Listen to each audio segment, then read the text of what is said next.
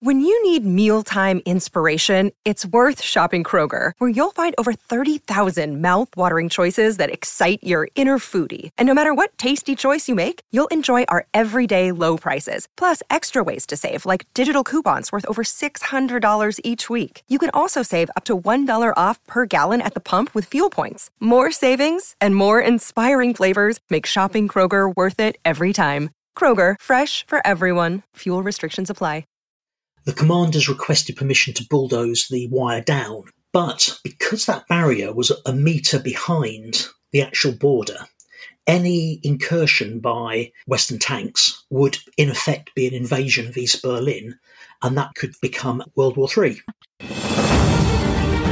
This is Cold War Conversations. If you're new here, you've come to the right place to listen to first hand Cold War history accounts do make sure you follow us in your podcast app or join our emailing list to keep up with the latest episode. From the moment East Germany was formed in 1949, many of its citizens chose to leave to start a new life in the West. By the mid 1950s, the trickle had turned to a flood as large numbers rejected Walter Ulbricht's communist paradise his workers and peasants state could not afford to lose the skills and productivity from these key workers, so he proposed a radical solution to physically fence in the whole population. I speak with Andrew Long, the author of an excellent series of books about Cold War Berlin, as we explore the background and build up to the building of the Berlin Wall, from the closing of the inner German border to the momentous events of August 1961.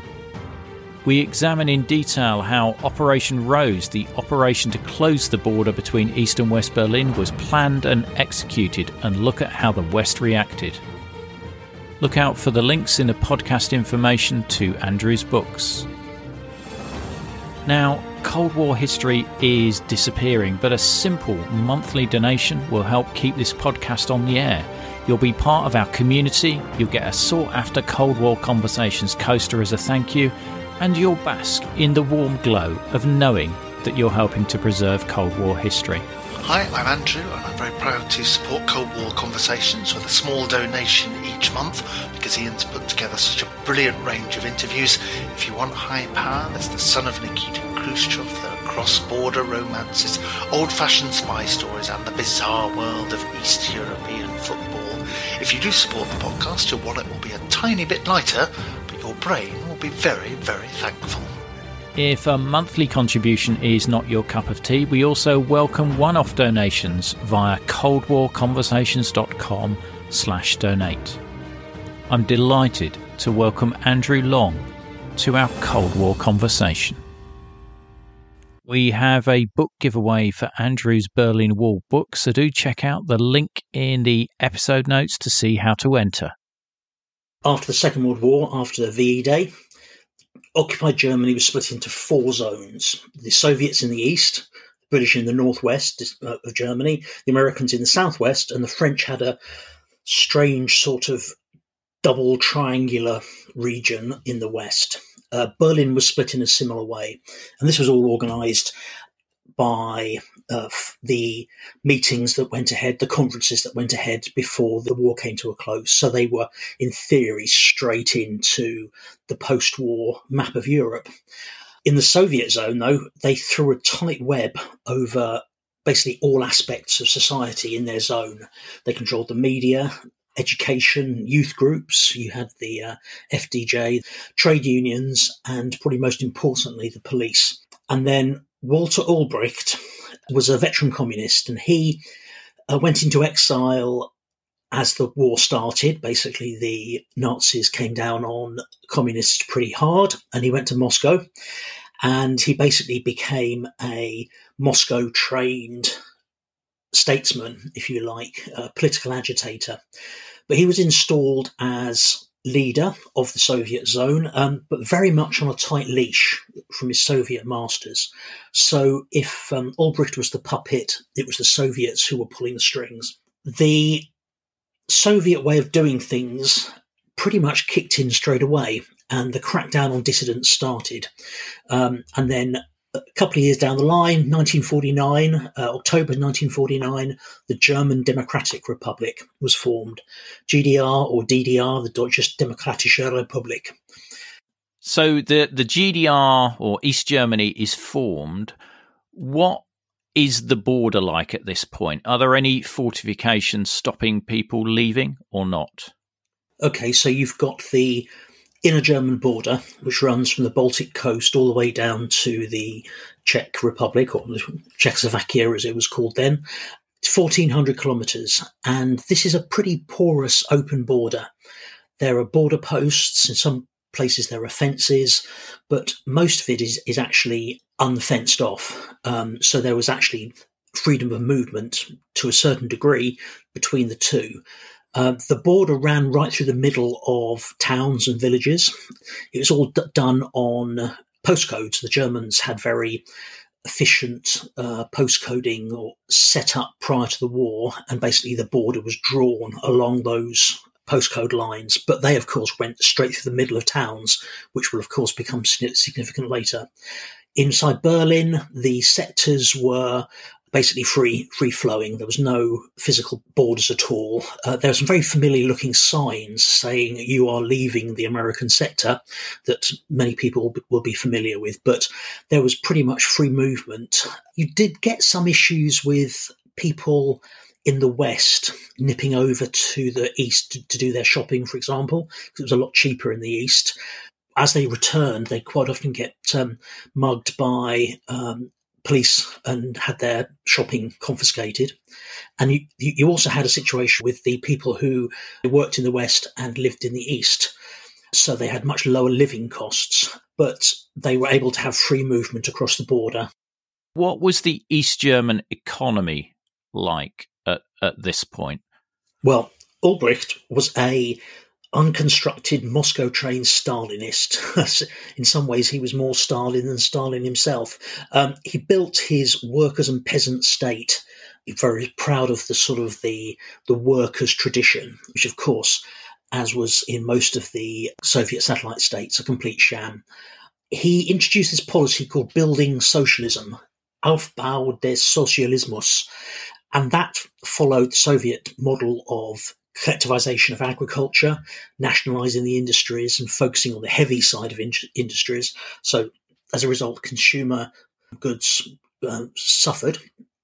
There was political cronyism going on, and by say 1952, they were still living in 1947 levels. And if you think about it, 1947 was, of course, straight out the war. So basically, it was pretty grim.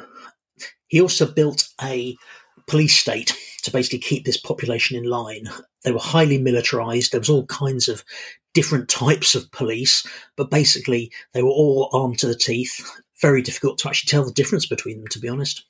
Was there much dissent from the East German population about how constrictive it was and what was being imposed on them?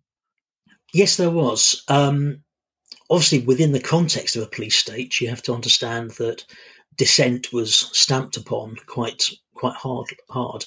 But by 1953, people had begun to resist, object.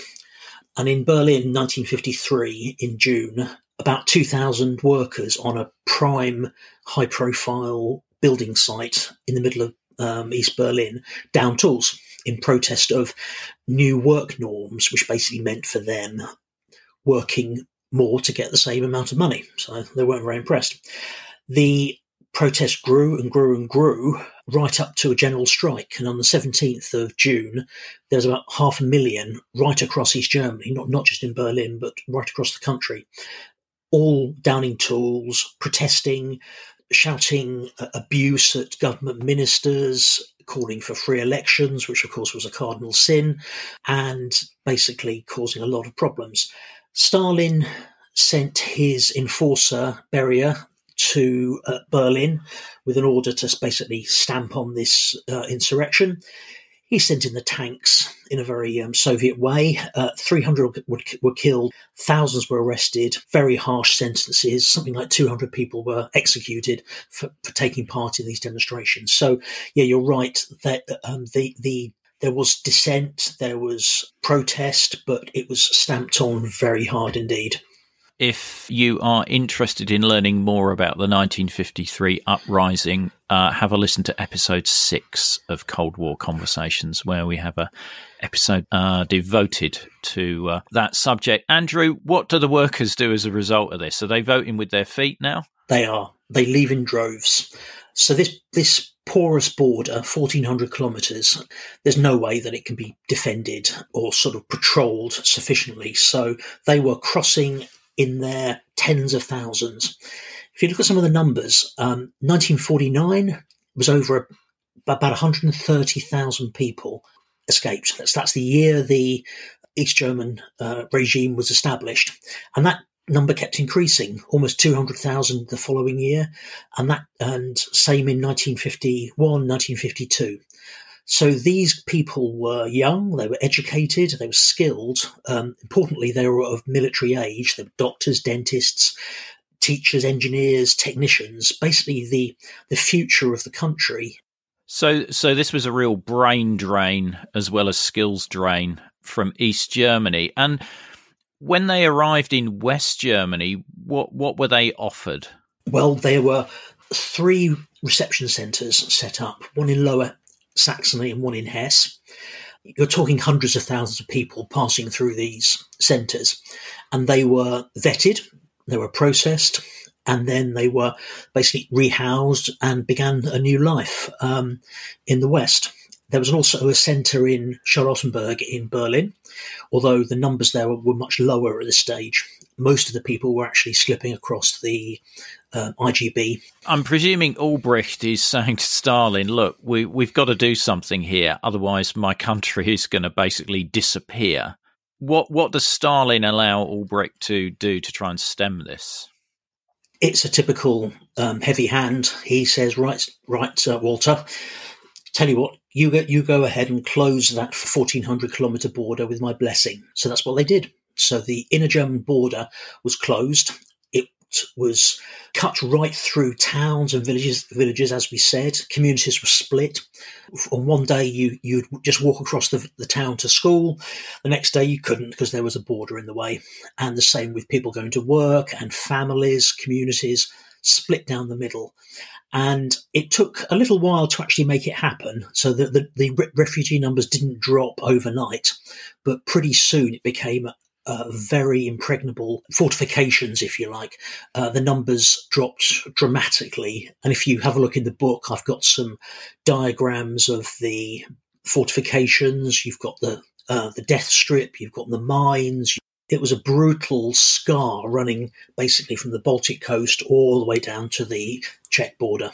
But in in Berlin, the situation is is different because you you've got the the Western powers with their sectors. You've got the Soviet sector, which isn't recognised by the Allied powers as part of East Germany.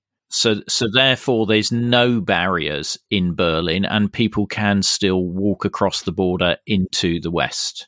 It acted like a, a sort of funnel. So all the people who wanted to leave, they still have free movement within the DDR, and they just found a reason to go to to uh, the um, Hauptstadt, to the capital, and would walk across the border. Now, it it's not that straightforward. Obviously, if you're walking across with half a dozen suitcases and the uh, the cat in a basket, you know that you're likely to get um, intervened uh, by the border guards or by the police. Um, so basically, what people had to do was leave all their possessions behind, recognizing that the life in the West was for them, and then slip across in ones and twos on the S Bahn, on the U Bahn, or literally stroll across.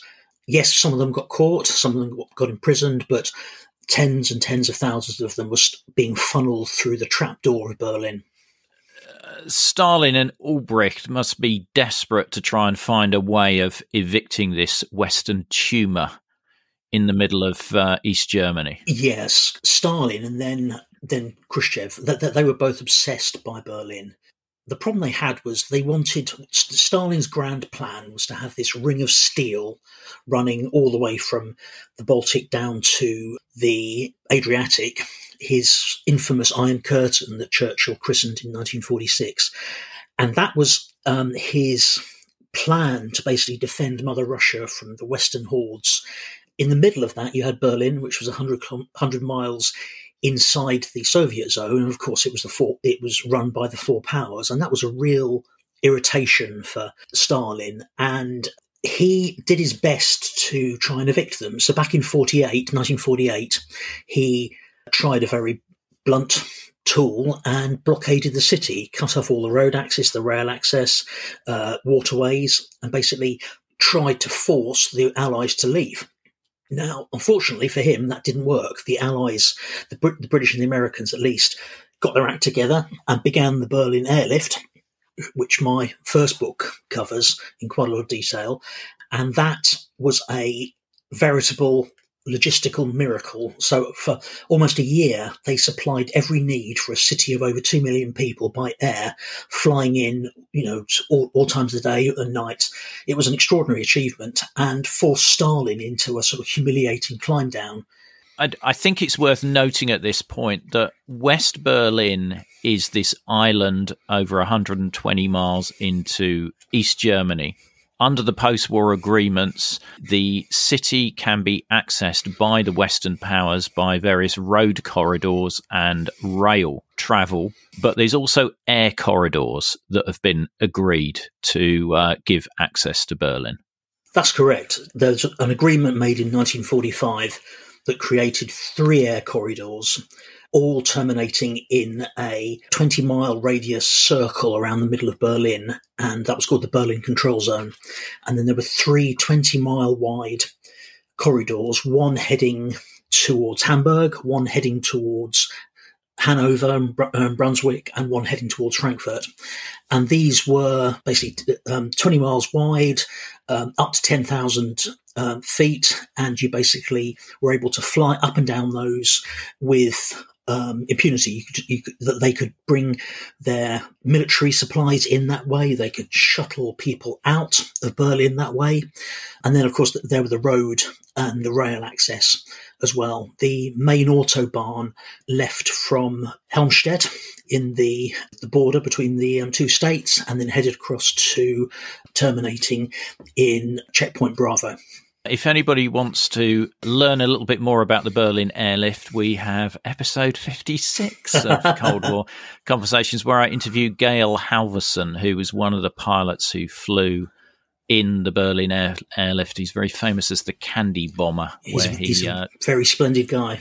He was also um, boss of the um, Tempelhof Air Base as well. So he, he, came back, had had his sort of moment of fame um, dropping uh, sweets to the starving kids of um, West Berlin, but also then came back some years later and took over as airbase commander, which I, I was uh, quite surprised to find out. A long history uh, with Berlin, and sadly no longer with us anymore. But um, it was an honour to be able to speak with him. Absolutely. We're now into the period of Khrushchev uh, Stalin's died, Khrushchev's taken over. He's given his secret speech where he denigrates the Stalin period, but he is equally obsessed by Berlin. Yep, he um he sort of makes some famous, very strongly worded statements basically get out of Berlin. He backs it up in November 1958 by throwing down the gauntlet, um, issuing an ultimatum, giving the West six months to finalise a German peace treaty. It's a strange thing, really. At the end of the Second World War, there was the surrender, but there was never a formal peace treaty um, created between the uh, the Allies at the time, the Soviets, Russians, the Americans, French, and British, and the Germans. And that was left hanging, and that became a problem that wasn't resolved actually right until uh, re- reunification in 1990. But anyway, he said if the West didn't finalize that treaty, uh, quit the occupation, and turn Berlin into a demilitarized free city, and of course, you and I know that as soon as the Western powers left, he'd, he'd run in and take it over straight away. But if they didn't do that, he would sign a set peace treaty with the DDR and, of course, sign over all the Berlin access rights to them uh, and they would close the city, city down very quickly. So it was a pretty serious ultimatum. And and so how do the the allies respond to that because they know they're in a weak situation there you you've obviously got nuclear deterrence in place but there's obviously going to be some indecision in the US as to whether they would want to go to nuclear Armageddon over Berlin that became a um, a constant concern for the West. The um, the role of the nuclear deterrent and Berlin, if um, the Soviets did invade, would the West drop the bomb? Um, plans were put in place that were constantly updated right through the Cold War. But yeah, you're right. It was a very much a, um, a, a bone of contention. But in the case of this November 1958 ultimatum, some secret back channel negotiations managed to get Khrushchev to back down, uh, and he withdrew the ultimatum in May 1959. But it was a bit like um, sweeping dust under the carpet. The crisis was over, but it was never resolved. And in the meantime, you've got Ulbricht jumping up and down, um, constantly nagging his boss for a solution. So that's a, a factor that just kept kept continuing.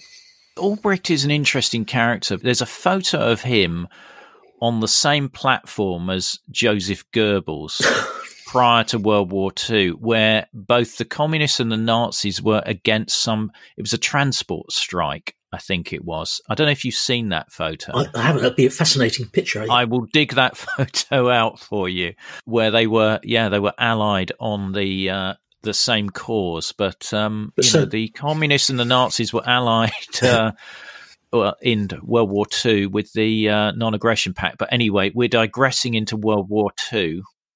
Yeah, and the, and the, the communists were pretty much marched out of Germany by the Nazis. So, you know, Ulbricht disappeared. As it happened, Erich Honecker, who will appear in this story very shortly, and who then subsequently took over from Ulbricht, he unfortunately didn't escape and got um, prison imprisoned by the Gestapo. So um, that's another little. And there's some question marks as to whether he compromised uh, to some degree with the Gestapo as well while he was in. But anyway, Any- let's not go there in this episode. That sounds like a corker if we can get more evidence yes. on that. Uh, so Khrushchev has backed down, but in 1960, there's uh, a projected summit between President Eisenhower of the US and uh, Khrushchev, but that is derailed by a uh, incident. Very much so. So Khrushchev wanted to try a rapprochement. As you say, he, he's, he's tried to renounce Stalin's deeds. He wants to try and establish a, a, dialogue with the West, potentially a sort of a, a more cordial relationship.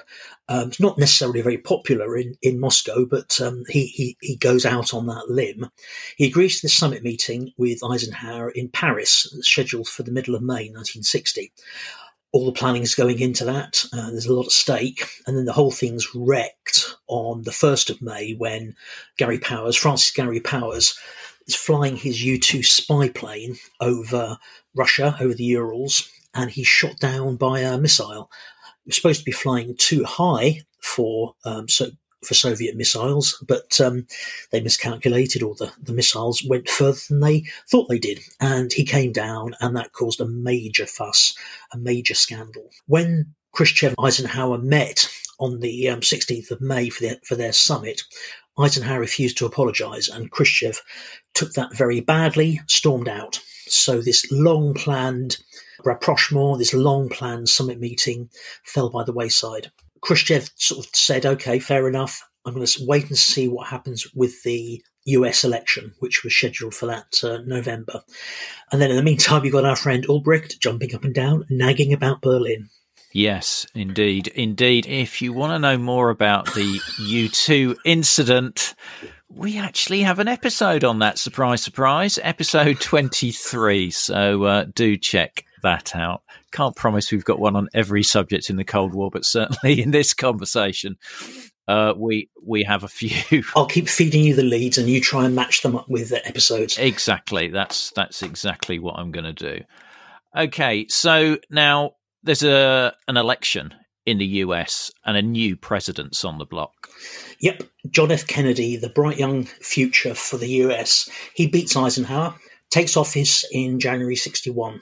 Big moments. Kennedy is untried on the international stage, um, but he is willing and uh, keen and agrees to meet Khrushchev um, in June of that year.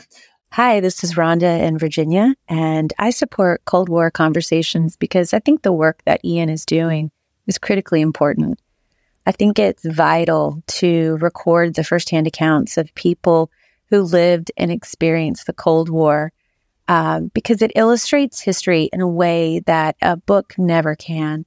So, thank you so much for the podcast. It's my favorite podcast, and I look forward to it every week to be like Rhonda and help to preserve these incredible stories of the Cold War, as a monthly or annual supporter, you'll be able to listen ad free, you'll become one of our community, get the sought after Cold War Conversations drinks coaster as a thank you, and you'll bask in the warm glow of knowing that you're helping to preserve Cold War history. Just go to coldwarconversations.com slash donate to find out more. Khrushchev, on the other hand, saw the arrival of this new guy as an opportunity, as an opportunity to force the Berlin issue. Ahead of the inauguration, Khrushchev brings out his ultimatum again and, and, slaps it down on the Americans. And of course, our friend Ulbricht is still in the background, but he ups the ante. He establishes what's called what they call the Ulbricht lobby. So he actually is going behind Khrushchev's back and approaching people within the Politburo, um, trying to get them on his side to put pressure on Khrushchev. Then, even more radical, he, he con- contacts the Chinese, who are objecting to Khrushchev's uh, liberalization. Um, they, they want him to take a harder line. So he, he Ulbricht um, basically co-opts the Chinese to try and put even more pressure on. So we have this summit that was arranged. Um, it was arranged in June of 1961. That was all going ahead. The planning was was was underway, but before that, Kennedy faced a humiliating uh, showdown in the Caribbean.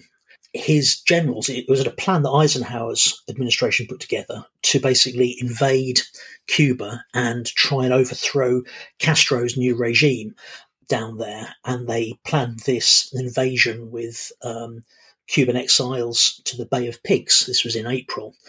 It all went horribly wrong. Kennedy was badly advised by his generals, and the invasion was a disaster. But what that meant for Kennedy is that he was on the defensive. He was put on the back foot just as he was going into this summit with uh, Khrushchev. And uh, we have an episode about a CIA pilot who was uh, part of the um, the air power to uh, try and make the Bay of Pigs invasion succeed, and it is episode two hundred and forty seven. I hope everybody's taking notes here. With the summit, this this is pretty key for both of them then, because Khrushchev is under pressure. Kennedy's on the back foot because of Bay of Pigs, and they're both trying to uh, prove themselves in front of their each's uh, domestic audiences. Yeah, and it was a for Kennedy. It was a, it was a disaster. Um, the meetings were brutal. Uh, Khrushchev very much um, beat the young guy up. He made a lot about the uh, Soviet losses during the war and how the Americans uh, suffered much less than the Soviets and kept banging on and banging, banging on to, Ken- to Kennedy. And Kennedy, Kennedy came out of it bruised and very concerned for the future. His uh, sort of feelings in in discussions with a journalist just after the uh, meeting was that war is likely. It was uh, it was that bad. Meanwhile, back in Berlin, what is the situation as far as people exiting the GDR?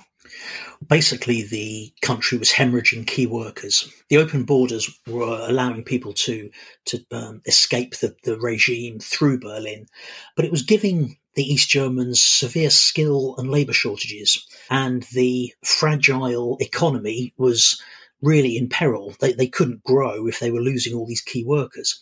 So just give you an idea of the scale, between 49, when the um, country was established, and this Berlin crisis of 1961, approximately 2.8 million people had left.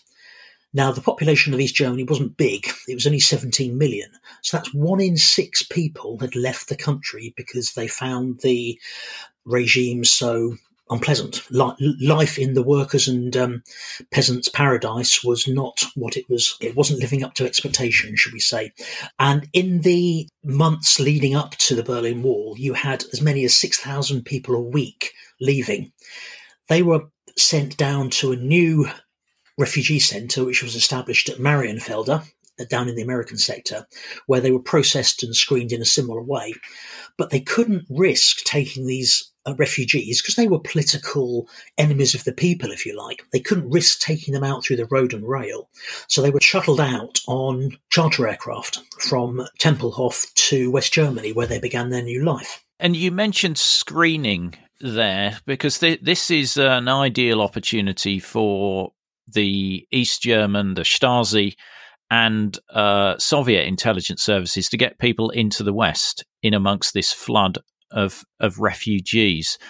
They were quite successful at that. Um, the screening at Marienfelde was quite intensive. They used all sorts of agencies to um, process the guys. CIA, the uh, defense intelligence people were basically interviewing people. If they were, were a person of interest, they get passed on to the next level of uh, um, screening. Uh, but people did slip through. The East German Foreign Intelligence Service, the HVA, they were able to sneak quite a few agents through um, into the West. The most famous was uh, a guy called Gunter Guillaume. I pronounced that horribly, I'm afraid. But he came across in 1956 and he was able to rise up through the ranks of the, the West German SPD to become a close aide to Willy Brandt, who, who was the, the, the, Berlin mayor that we'll talk more about in a minute. But he then became chancellor. Um, and in 1974, he was unmasked as an East German spy. Sentenced to uh, 13 years in prison, and basically cost um, Brandt his his his position. He had to resign after that. Very famous case that. So, how does our friend Walter respond to this exodus? Well, he's maintaining his uh, nagging on Khrushchev. There's a famous phrase, salami tactics. He's slicing slices of Khrushchev's resolve every time he speaks to him, and he was writing incessive letters, in, incessant um, uh, letters to him, really making his life difficult. Ulbricht wasn't actually aware, but Khrushchev was beginning to lean towards Ulbricht. Um, it would stop his nagging for a start, but it would also divert some of Khrushchev's domestic political pressure, pressures. And this led to Ulbricht making this famous phrase that um, appears on one of your mugs, I think you, you sell in your shop. Niemand hat die Absicht, eine Mauer zu errichten this was in a press conference on the 15th of June 61. Nobody intends to put up a wall when of course nobody had actually mentioned anything about putting up a wall. So I'm not sure whether it was a um, a mistake or whether it was Ulbricht actually um, making a, a subtle suggestions to what could happen the East Germans making mistakes at press conferences sort of come through as a constant refrain, particularly about the wall. Yes, I mean, th- this is just almost a Schabowski moment. the um, that they they probably should have had some media training beforehand. Um, but the people of Berlin uh, picked up on this. They they the citizens of Berlin were able to of East Berlin were able to read through the uh, read between the lines the following day after the uh, famous press conference, the infamous press conference, uh, the biggest one day exodus happened. Um, 4,770 people made the crossing. Quite what was interesting though, the um, so this, the, East Berlin citizens had a feeling there was something happening. The uh, Western powers completely missed it, which we'll talk about in a minute. We will. We will. So uh, Khrushchev eventually bows to Ulbricht's demands and agrees that the sector boundary between the Soviet zone and the Western Allied military powers can be sealed. Yeah, and on the 6th of July, he gives the go ahead. Khrushchev is. It's very interesting the dynamic between the two of them, as we said. Apparently, Khrushchev sat down with a pencil and went through the detailed plans, um, the, the, the, map that had been drawn up. He actually followed it all the way through. Incredible amount of detail for for a, uh, a sort of major leader, but um, such was the um, such was the uh, relationship of the two of them. So Khrushchev agrees to uh, that a barrier planning can commence. Ulbricht gives the task to Erich Honecker, whom we mentioned earlier, and he gives it the task to plan the operation in total secrecy. And the operation is called Operation Rose. It was to seal all the sector borders, um, but it was to be disguised as a normal policing operation. But it was the tightest security you can imagine. By the 25th of July, the plans had been completed, which sort of suggests to me that they'd been worked on for months in advance. But um, you wouldn't expect any, less from our Walter, would you? Um, the map was carefully drawn up and it followed the postcode borders boundaries all across the city. But there were some very strict conditions. The Soviets would remain very much in, in reserve. Ulbricht was told under no circumstances were the road and air corridors to be um, affected, and that the war operations should not extend a millimetre into the western sectors. The DDR must not give the West any reason for retaliation, and Khrushchev was, you know, absolutely adamant that that, that happened. And I guess that's probably why he wanted to look very closely at that map to uh, make sure for himself that there wasn't going to be any uh, scope creep. Yeah. In this operation. Now, this is an incredible operation as far as secrecy is concerned, because I imagine there must have been huge quantities of equipment and building materials that they had to bring in in advance of this. How how did they manage to keep the lid on that, and what sort of quantities are we talking about? Well, they're obviously working within a police state. They they they could achieve a lot under the cover of state security, but you're right. The quantities were huge. They brought in something like eighteen thousand concrete posts. Brought in um, five tons of binding wire two tons of staples, which are used to hold the wire, to push the wire onto the posts, 300 tons of barbed wire and concertina wire. And the, one of the strange things here is that the East German supply chain didn't have enough to fulfill the job. So the East German regime covertly sourced barbed wire from the British and the West Germans, which is uh, very ironic.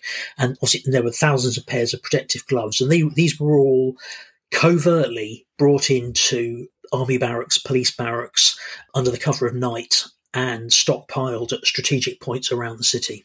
Did they try and disguise some of this as far as they're going to build flats or things like that with some of the building materials? It was talked about as um, building materials for you know construction projects, but anybody who actually looked carefully at what was being brought in would have realised that it was um, for nefarious purposes. Um, and as, as we've said, the Western intelligence agencies completely missed all this happening. When does Ulbricht get the final go ahead from from Khrushchev to uh, set off Operation Rose? So there's a meeting in Moscow on the 1st of August. Khrushchev brings Ulbricht in and says that it will happen on the 13th of August, which is when Ulbricht could get back into the city and put the plans in place. When Ulbricht was given the go ahead, he was like a little little kid in the candy shop. Basically, he was jumping, almost jumping up and down with glee, saying, "Yes, yes, this is fantastic," because obviously he'd spent years nagging, nagging, nagging, and now he had his had his moment. What is happening with the East German exodus for via Berlin at this point. I'm presuming that you can't keep something like this completely secret, aside from perhaps the day that it's going to happen on. Well, the um, I say the Western Western intelligence agencies didn't pick up on it, which I, find uh, extraordinary considering the number of spies that are in Berlin. And I seem to remember there's a, a podcast episode about Berlin spies. But anyway, let's move on. Um, but the numbers kept growing. Um, so the first week in July, or sorry, for the first six months of 1961, there was about 4,000 people a week uh, arriving at Marienfelde. The first week in July saw the usual 4,000, but then the second week doubled to 8,000 people. Third week, 9,000, and it kept growing. Um, on the Saturday, the 12th of August, and that date's quite significant, the record number, 2,662, crossed over so much so that the Marienfelde refugee centre was overrun, basically with with people, and um, Brandt had to request extra rations to feed the thousands of people going through the centre. They had to put them up in churches and all that sort of stuff because there were literally so many people coming in. Incredible. Incredible. And Erich Honecker's in charge of Operation Rose. What sort of numbers are we talking about uh, as far as this this operation in terms of people, Volkspolizei, and the um, the factory militias? Well, it's a huge operation, and it was planned deliberately for the early hours of Sunday morning when most of uh, Berlin would be asleep. So, Saturday afternoon, the orders start to cascade down from on high, um, and the operation is enormous. There's over 8,000 of the Volkspolizei, the, the People's Police, the VOPOs. Um, they also had almost 4,000 of the riot police, the, uh, the, the VPB, and these were the heavy heavy gang who were basically uh, their job was to keep the people in order. They were the ones who yielded the wielded the uh, tear gas and the water cannons. But they also used something like 30,000 of this organization called the um, Kampfgruppen der Arbeiterklasse. They were basically a factory militia, the KDA, and they were a little bit like territorials, but they were organized around their, their places of work. And these were a sort of um, paramilitary militia force of, available for emergencies such like this. And there, and there were, as I say, about 30,000 of them. Um, as well as that, of course, you had um, about 5,000 Stasi agents um, working um, either in uniform or in plain clothes. Behind them was a huge military uh, reserve motor rifle divisions, uh, tanks, armored personnel carriers, all based in the vicinity of Berlin. There were there were regular NVA troops, the uh, National Volksarmee, and the whole East German police, so the police forces and the whole G- army had been on heightened alert from the middle of July. In the background as well, there were three Soviet divisions, and they were plonked at um, strategic points around the Berlin Ring autobahn. We've obviously done a number of episodes on BRIXMIS and the military liaison missions. Did they not pick anything up about this? It was a complete and utter surprise. Um, I've spoken to Bricks, BRIXMIS um, uh, people and read an awful lot of archive material around it, and it was a it, it, was a surprise. Which, given the fact that they were flying missions over uh, Berlin in the Chipmunk uh, Operation Oberon, I'm surprised it wasn't picked up because they were able to photograph down into bases. But well, perhaps things had been spotted, but they hadn't put two and two together. That's that. That's the that's the key thing. So it was a huge intelligence failing. So Sunday the thirteenth, X hour is 0100 hours. Barbed wire Sunday. How does it go?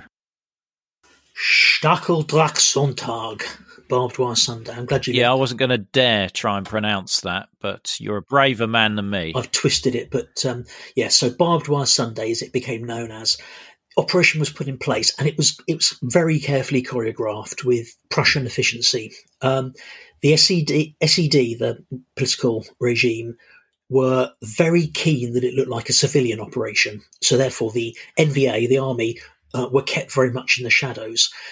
The reality is, though, um, there were so many different types of East German police. You had the Vopos, you had the Trapos, which are the transport police, the riot police, the, the KDA we mentioned. you also had border troops, the, the, the Grepos, uh, Grenzpolizei. They all looked pretty much the same. They all wore um, World War II style German uniforms, um, jackboots, and carried the same weapons. So actually, the this um, sensitivity of being a, a, a, civilian operation, it was a very moot point because, to all intents and purposes, they were all the same. So at five past one in the morning, 0105 hours, all the streetlights are turned off in the areas of the closure. And they then established a human chain running all the way along the inner Berlin sector border. This plan that um, Hagen Koch and his colleagues, and then Ulbricht and Khrushchev had carefully considered, worked out the density of people required per meter. So there, there were some key strategic points, such as the Brandenburg Gate, which we'll talk about in a minute, where these these KDA militia would be shoulder to shoulder in, in, a human chain. In other less sensitive points, they were like perhaps a meter apart, but it was all specified in in the plan for Operation Rose. Slowly but surely, they put this um, human barrier running right down the middle of Berlin. The professional soldiers, the NVA, the VOPOs, the GREPOs, were all issued with live ammunition. The KDA guys, who were militarized but perhaps didn't have the same levels of discipline, they were carrying those Russian submachine guns, but they were had empty magazines put in them. They, they had up, they had full magazines in their packs, but they were deliberately kept unarmed because they couldn't necessarily be trusted not to take a pot shot at the West and therefore escalate the the um, incident. Once the human chain was in place, they began unloading the barbed wire, and that got unfurled right along this um, inner in, in, inside Berlin border. By six o'clock in the morning, it had been completed. The Brandenburg Gate, which is, obviously a, a, massive, iconic uh, symbol of Berlin, it was a big prize. It it it, it stood for more than um, it actually was in terms of prestige, um, which is why I've, I've, chosen it as my sort of logo on my website because I think it's just such an iconic image. But the the operation to take the the the, the gate was very carefully choreographed. To start with, you had the row of KDA militia, all shoulder to shoulder then in the background, you had armoured cars and water cannons, and they slowly but surely, foot by foot, sneaked through the gates. And this is all shown in photographs. You can you can see how it sort of gradually unfurls, and then foot by foot, they they, they edge forward until the armoured cars form a barrier in front of the gate, uh, and it is basically sealed off. By six o'clock in the morning, this extraordinary operation had succeeded. So the the whole ring around West Berlin was 155 kilometres long. Um, on the outer border, and quite a lot of this, to be honest, had been sealed off back in 1952 when they did the you know IGB closure. But the inner section, which is like 43 kilometres, was completely cut off, all without a shot being fired. Now, however barbarous the uh, the whole concept of the Berlin Wall is, you can't help but perhaps a, little bit of admiration as to the, the logistical feat that went that went went in here. And basically, Honecker, who was the architect of Operation Rose, it, it propelled him to the top of the party, and so much so that in, in 1971 he ousted Ulbricht and became uh, general secretary. But that's a different story. That's another episode. Another episode. what about the situation at Checkpoint Charlie? How how does that that play out? Because that's the crossing point for the west into East Berlin. So that that's still kept open. Yeah. So there were about 13 crossing points between East and West Berlin at that stage and they were for various people. So um, West Berliners could use certain crossing points, but the one that was utilised for foreigners, uh, including military personnel, was Friedrichstrasse, just just sort of south east of the Brandenburg Gate. It wasn't called anything at this stage. It was just a crossing point. But because the East Germans decided to funnel all the Western people through that one point. It became quite a strategic point in, in, in Berlin history. And you had various checkpoints across Berlin. So you had checkpoint Alpha, which was the Helmstedt motorway checkpoint um, on the border between East and West Germany. You had checkpoint Bravo, which was the entry point of that um, autobahn into South Berlin, and you had checkpoint Charlie. So Alpha Bravo Charlie. Um, you had that um, between East and West Berlin in the centre of town, and it obviously came to have quite a lot, a lot of significance um, and was became as, as iconic, you could say, as the Brandenburg Gate itself. But this chap um, Hagen Koch, who we talked about earlier, he he was very much the geographical um, expert and was was was called to um, uh, sort of, you know carefully map out the route of the uh, border. But he was given a tin of white paint and told to paint this line across the middle of the road. It's about six inches wide, but this white line, it was, um, well, in the book, I talk about it sort of as a meeting point of two tectonic plates, the capitalist West and the communist East, and was witness to some notable seismic events during the Cold War. I was obviously waxing lyrical at that stage. I stood across that tectonic plate in 1989 when I went there in in June. Uh, sadly, nobody. I didn't get my mate to take a photo of me because that would have been that would have been pretty good. I've got a photo of him, but uh, crazily enough, I haven't got a photo of me. But it was a very dramatic place, and the the site now is a very poor tatty tourist, isn't it? Tatty tour, yeah. It's uh, there's a very good museum there though that um, has been there. I went to see it in in '86, and, and it's um, it's a very good museum by a guy who was actually a refugee himself. He, he set up this, this museum at Checkpoint Charlie. Um, I've got a photo as well of Reagan. Um, you know when Reagan delivered the Mr. Gorbachev, tear down this wall speech. He also went to visit Checkpoint Charlie, and he's actually standing there right in the middle, right by the line where you were, with an MP, which extraordinary sort of, I suppose, bravery or just doing it for the cameras because obviously he was un- he was unprotected there. He was um, um, facing the communist hordes. So that's quite a quite an interesting photograph. That there's another photo taken after the wall is built with Khrushchev at Checkpoint Charlie. And you can see Ulbricht lurking in the background. He doesn't want to be front and center. He's sort of uh, almost embarrassed to uh, be there. But there are, it's an interesting juxtaposition between those two uh, two images. I'll have to uh, dig that out and add that to the uh, show notes. The um, so the relationship between the two of them was very strange. Uh, um, there's this concept called the regime of deputies, whereby the power rests with the the deputy, the, the sort of the junior partner. The, the people at the top of the, of the um, the tree are more for uh, presentation, if you like. And Ulbricht was a master at that. He had uh, Wilhelm Pieck as the as the sort of president, the, the figurehead, but he was in the background, sort of you know pulling all the strings while his own strings were being pulled by the Soviets. So it was a really strange dynamic there. But Ulbricht managed to persuade Khrushchev to, to close the borders and he'd won.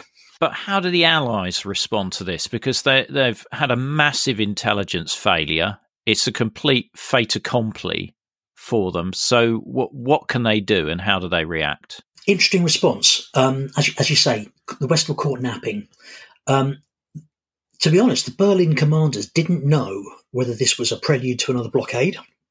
You know, was it going to be another Berlin airlift required, or was it actually a prelude to an invasion?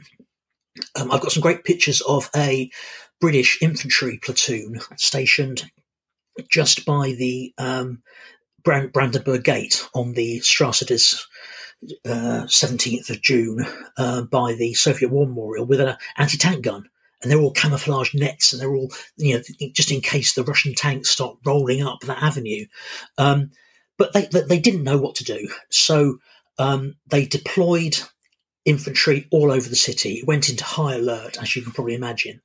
The commanders requested permission to bulldoze the wire down because it, it was obviously at the weakest point in its whole uh, history. Uh, it was just a load of barbed wire. A tank would just mince that.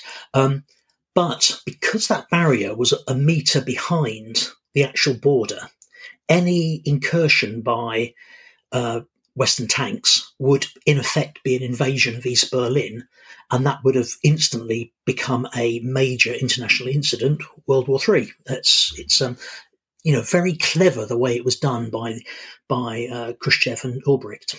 But the British, um, one of the key things they wanted to check was whether their rights of access, as defined by the uh, four power agreements, whether that was being compromised. So they did various things. They Americans sent over some diplomats in um, official cars, and that's something that would actually cause quite a lot of problems later in the month. Uh, or l- later in the year. But um, the British commandant took his big shiny car and ostentatiously drove across into East Berlin with uh, an escort of MPs in jeeps. But he he went on a on a flag tour, if you like, and then quite amusingly, um, without consultation with their husbands, the GOC of the British sector sent some BRIXMIS' wives, some of the wives of the BRIXMIS' um, officers, over in an official BRIXMIS' car um, on the pretense of buying some tickets for the opera. Quite why you'd go and buy tickets on this day is by the by, but that's what they did. And they were able to, to proceed un, uninterrupted, unmolested through Checkpoint Charlie into East Berlin. All they had to do was wave their passes and they went through. They went and bought the tickets, came back without any interruption. So that demonstrated very early on that this right of access wasn't being affected. And then the other thing they did was the BRIXMIS, uh, the chief BRIXMIS ordered the chipmunk to go up and observe. And so basically the deputy chief and um, a wing commander took the aircraft up and it flew basically a loop all the way round the um, what became the sort of inner and outer Berlin Wall, photographing everything, and they could find from that that sortie that everything was going on inside East Berlin. It wasn't there was no encroachment, as Khrushchev insisted, into West Berlin, and they also observed that the Soviets were keeping well back, but crucially, they were between the East German barracks and East Berlin. So, we had this really strange, strange situation where the Soviets would have protected the um, the four power agreements if Ulbricht had gone off script, if he'd gone further than was agreed. You had the East, the Soviet army ready there to intervene to stop him. Again, st- very strange dynamic. Have you found any of those BRIXMIS aerial photos of the early stages of the building of the wall in the archive? Not yet. I've got thousands and thousands of pictures, uh, and a lot from the um, uh, the chipmunk sorties, but I don't know if I've got the um, those 1961. Um, they are probably basically deep in some secret file um, somewhere that's not open. I th- just because they were so sensitive. All the BRIXMIS um, aerial photography, the, the chipmunk was, was, classified top secret, so that had to go through the you know the however many years before it was declassified. But I've got thousands of pictures of BRIXMIS uh, sorties. I must. Uh, I, I need to go through them for the for the book I'm writing. How does Ulbricht and the East German Politburo try and portray the massive benefits to the East German population of the building of the anti fascist protection barrier, as they so uh, charmingly call it? Well, the there are. Uh, ready for this? The anti-fascist Schutzwall, the as you say, the anti-fascist protection barrier was how how it was portrayed, and the East German media basically went into overdrive. All along, they'd been positioning the uh, Exodus as Western headhunting, even human trafficking in, in the media. They they sort of really screamed that the West were stealing our best people. Not that these people were leaving of their own free will, that the West were luring them, or even worse, kidnapping them. And the, all this went on in the East German media. Um, and because the media was fully controlled by the state, the East German population basically had to they had no other uh, news source um, apart from perhaps some of the, the radio broadcasts that uh, went across into um, into East Germany. But this brainwashing began the minute the wall went up and continued right up until the end. Did many East Germans then get out where they may not have got the barrier up completely securely? Because I, I guess there must have been a reaction amongst the East German population to try and get out. Let's give you some numbers here. Saturday, the 12th of August, 2,600 people made it to, to Marienfelde. Sunday, the 13th, 150. Wow. Monday, the 14th, 41. Now, those people um, who managed to jump out of windows, we'll talk about that in a minute perhaps, but they managed to sneak through the, the cordon. Um, as you say, it was, it was people that were forming the cordon to start with, then it was barbed wire. Barbed wire can be climbed over. Uh, obviously, not when you're being observed or chased, but you can get over it. But there, people were, were sneaking through buildings and that sort of stuff. And very embarrassingly for Ulbricht, quite a lot of um, soldiers and security people also took the opportunity, this last opportunity, to jump over. How many of the uh, East German security services took advantage of still being able to uh, get across into the West? Well, obviously they were they were briefed on what was happening, uh, not necessarily in advance, but um, they, they knew what was happening. Over the first 36 hours, nine or 10 guards would jump across, and in six weeks there'll be 85 of the of the of the guards of the border border troops or whoever, basically seeing this opportunity and seizing it uh, before it was lost f- forever. One of the most famous is a guy called Conrad Schumann. He was a 19 year old border guard and um, there's a very iconic photograph of him uh, that I think will probably be in the um, the show notes, taken by a West German uh, photojournalist called Peter Leibing. Conrad was basically on guard uh, by a barbed wire section. He was clearly restless. You could see him glancing a lot over to the to, to the west, and uh, Liebling, the uh, photographer, was basically thinking there's might something might happen here. So he just kept an eye on this guy. The East German guy finally must have built up courage. He checked that his colleagues weren't looking in his direction, took a running jump over the wire, and there's this fantastic picture of him in midair with his um, coal scuttle helmet on, his jack boots, and his Russian machine gun is just being sort of like discarded in midair as he jumps across. Um, and then he, he he made it into the west. A police van that was nearby drove up, jumped into the police van, drove off.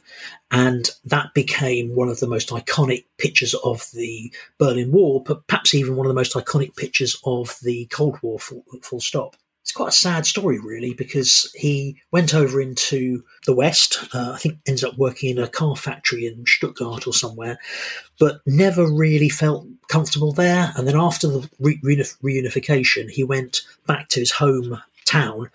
When he got there, he was basically ostracized by his former friends and family who thought he was a traitor. They'd obviously, you know, had so many years of brainwashing that he was a traitor to the cause and blah blah blah. But he was completely isolated and and, uh, and shunned. Um, and the poor guy committed suicide in the end, which is a, a sad tale. But he gave the uh, the West one of the most iconic pictures of the whole event. Absolutely, absolutely, and uh, a sad story Indeed. What was the international reaction to the sealing off of the sector boundaries? Well, this is one of the key things, really. There was there was silence for about forty eight hours, and the Western commanders were, you know, jumping up and down, wanting to know what was happening. But those forays that I mentioned earlier into into the east, where the cars went, the commander went, um, the BRIXMIS' wives went, the chipmunk, all demonstrated to, to Kennedy and the and the, the other leaders that it was inside East Berlin that they weren't interfering um, with the access rights or the um, sector borders. So there's, there's, a great phrase from Kennedy. Khrushchev would not have had a wall built if he really wanted to take West Berlin. If he were to occupy the whole city, he wouldn't need a wall. It's not a particularly pleasant solution, but a wall is a damn sight better than a war. So that was his thinking that actually it's not great, but it's better than than um, what it could be. And and it's basically stabilised the situation in Berlin because there was some unease, I think, as to how an accidental incident could occur with that sort of porous boundary there. Berlin remained a, a hair trigger right through to the end of the Cold War. But yes, the 1961 crisis was resolved by the wall. But as with many of these things, it, it was dust swept under a carpet. The problems were still there, and Berlin continued to be a thorn in the side for both the Soviets and the West. What was the reaction of West Berliners to uh, the division of the city? Not good, as you can probably imagine. Um, there are some tragic scenes, which I've, I've got some really quite distressing pictures in the in the book of West Berliners um, climbing up on lampposts and holding children up high to better see their loved ones because basically families were split depending on where they lived a, a, a real postcode lottery. Um, there were large demonstrations um, in the west um, there was some in the east, but again, the police state were able to to, to quell quite a lot of the demonstrations there. But in the west, you had stone throwing, tear gas being um, deployed. You had water cannon. I've got some great photos of these water cannons that had come through the Brandenburg Gate, firing their their, their jets of water at demonstrators um, at the end of that avenue we were talking about. What was interesting though, the West Berlin police had to intervene because they feared the West Berlin protesters would spark a military response. So you had a, a sort of you know, reluctantly had to intervene, uh, but tear gas exchanges across the, the wall became a very regular thing. On the 16th of August, there was a major gathering outside City Hall in West Berlin. There was 250,000 West Berliners, and the Berlin mayor Willy Brandt made a very impassioned speech asking for um, help from the West. What help do the Allied military powers provide to to West Berlin? Well, Brandt is laying it on thick. He's um, his city is in a is in a really dangerous situation. He says, "We are not afraid. Berlin expects more than words. Berlin expects political action." Um, so this crowd of quarter of a million West Berliners, obviously, you know, very much supportive of his words. He then does a very unusual thing. He then writes directly to Kennedy, which is highly irregular, if you like, from from a um, diplomatic point of view. But basically, he's saying you've got you've got to intervene here. There's, there's a you know this it's a very dangerous situation. Our rights are about to be washed away by the uh, the Soviets.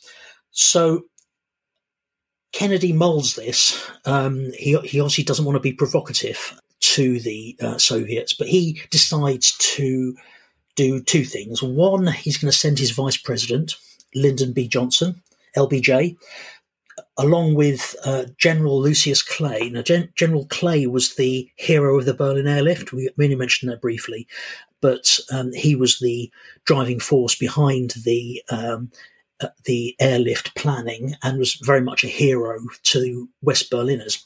So he sent these two um, high profile people in a PR stunt, sent them to West Berlin. He also sent a reinforced battle group um, of the 18th Infantry, and these were like 1,500 or so troops. And they departed on about the 18th of August uh, arriving on the 20th um, to a rapturous welcome. I mean, literally, the, the roads were lined by Berliners uh, greeting this battle group. Again, 1,500 troops is not going to make much difference, although it did boost the garrison, the Allied garrison, to about 13,500 troops. But it was a massive PR um, stunt that um, did a lot to demonstrate the West's support for the West Berliners. What rules of engagement was that battle group given if they had been stopped at any point in that journey along the corridor? Because two days sounds like quite a long time for them to traverse that. To try and get a 1500 strong battle group, they didn't have tanks with them, but they had artillery. So it's a massive column. And to marshal that along that 100 mile autobahn was actually quite tough. Uh, the, Ameri- the Soviets put roadblocks in, which the Americans had to negotiate. Um, the guy in charge was a former World War II commander, very experienced, not going to take any stick from the Soviets. And, you know, his force of will managed to get them past the roadblocks. Rules of engagement were that if they were fired upon, they should f- fight their way out. So they, they had permission that, um, you know, if it did come to it, they could they could engage, and obviously that would have led to a very very dangerous escalation. But due to his, I suppose, force of will, not going to let these commies stop me, sort of thing, he was able to, to reach the city again. Rapturous uh, response.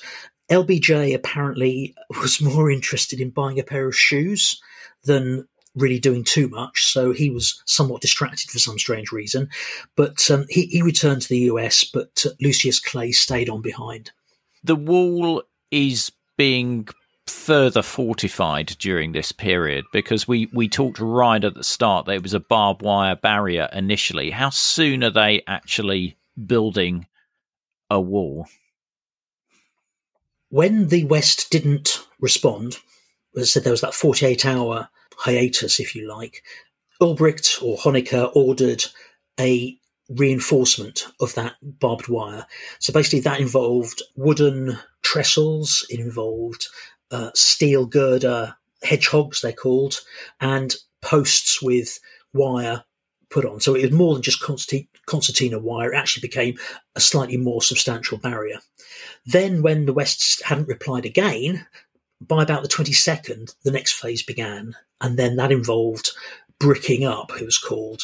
Now, people have a view of the Berlin Wall as the the very the, the, later Berlin Wall, which has these prefabricated concrete slabs and the oval, the circular um, uh, sort of section at the top. The early walls was very um, shoddy in the way it was built. It was made of blocks of concrete. Uh, it was made of like breeze blocks, roughly cemented together. Steel sort of uh, risers were put at the top for barbed wire, but it was very shoddily built. Of course, it wasn't built on any foundations. So you had a situation where if you'd pushed hard enough, sections of the wall would have come down. But the, the, this pause that the West did allowed the East Germans to really start to reinforce the wall. And then it went through over, over years, it went through various iterations. It got much more sophisticated and, and impregnable, you could say. But those early days, it was very shoddy. Andrew's books on Cold War Berlin are available via the links in the podcast information. Don't miss the episode extras such as videos, photos, and other content. Just look for the link in the podcast information. The podcast wouldn't exist without the generous support of our financial supporters, and I'd like to thank one and all of them for keeping the podcast on the road. If you'd like to help the project, just go to coldwarconversations.com slash donate. The Cold War conversation continues in our Facebook discussion group. Just search for Cold War Conversations in Facebook. Thanks very much for listening and see you next week.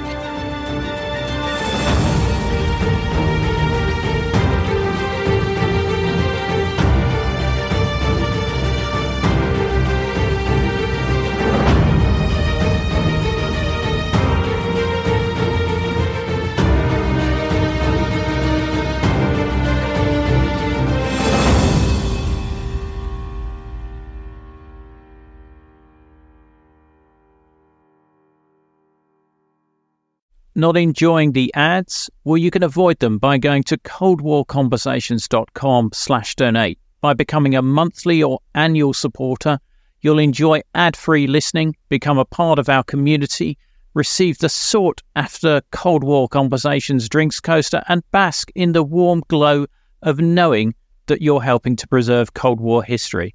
Just go to coldwarconversations.com slash donate for more information.